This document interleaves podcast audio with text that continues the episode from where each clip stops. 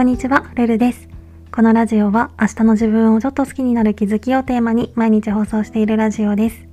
私なりの心地よい暮らしのコツや日常での気づきをお話ししています。もしよろしければフォロー、コメントなどお待ちしております。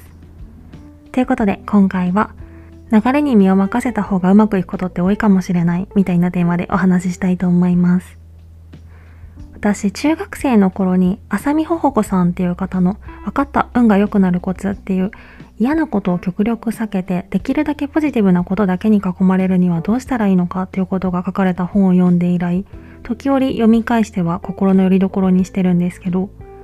ついこの前、浅見ほほこさんの YouTube で、これを手放すとすぐ現実が動き出すと思いますっていうタイトルの動画を見かけて、わあ、浅見ほほこさん YouTube やられてたんだって思って何気なく見ていたら、今の私が無意識のうちに一番求めていた言葉に出会うことができたんですよね。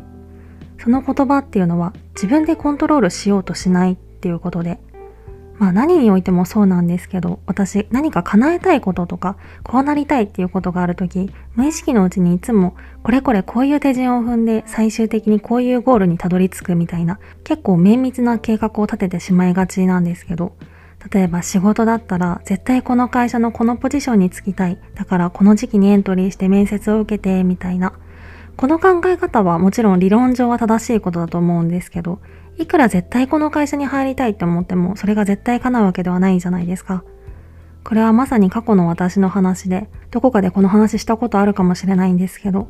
私は大学生の頃どうしても客室乗務員になりたくて、今考えるとほぼ CA しか受けないっていうとんでもなくリスキーな就活をしていたんですけど、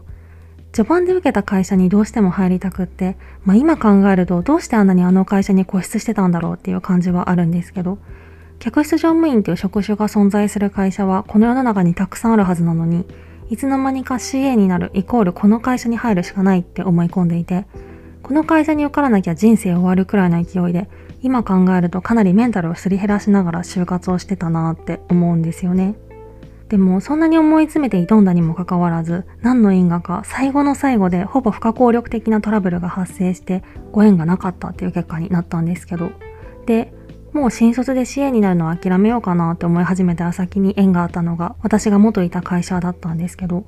結果的にこの会社だったおかげで、たった1年間の間に私が CA として叶えたかったことを全部叶えることができたんですよね。不思議なことに。多分もともと行きたかった会社では1年では叶えられなかったことが少なからずあっただろうなと思っていて。で、私は結局どの会社であろうと CA という仕事自体に向いていなかったという結論に至っているので、長くいたらいただけ、よりメンタルがやられていたと思うんですよね。だからもうこれは運命的な導きというとなんか怪しい感じもするんですけど、そんな感覚を抱いてます。まあこの話はちょっとずれてるのかもしれないけど、結局何が言いたいかっていうと、自分で何かをコントロールしようとしたところで、運命的なものには逆らえないし、むしろ運命的なことが決めてくれたことの方がいい結果にたどり着くことも少なくないんじゃないかなっていうことで、例えば何々になりたいとか、どんな仕事がしたいとか、そういうゴールにだけ焦点を合わせたら、あとはそこにたどり着くまでのプロセスは手運に任せるくらいのスタンスが一番いいんじゃないかなって思ったっていう話でした。今回はそんな感じです。レターでの質問、感想も絶賛募集中ですので、ぜひお気軽にいただけたら嬉しいです。それではまた次の放送でお会いしましょう。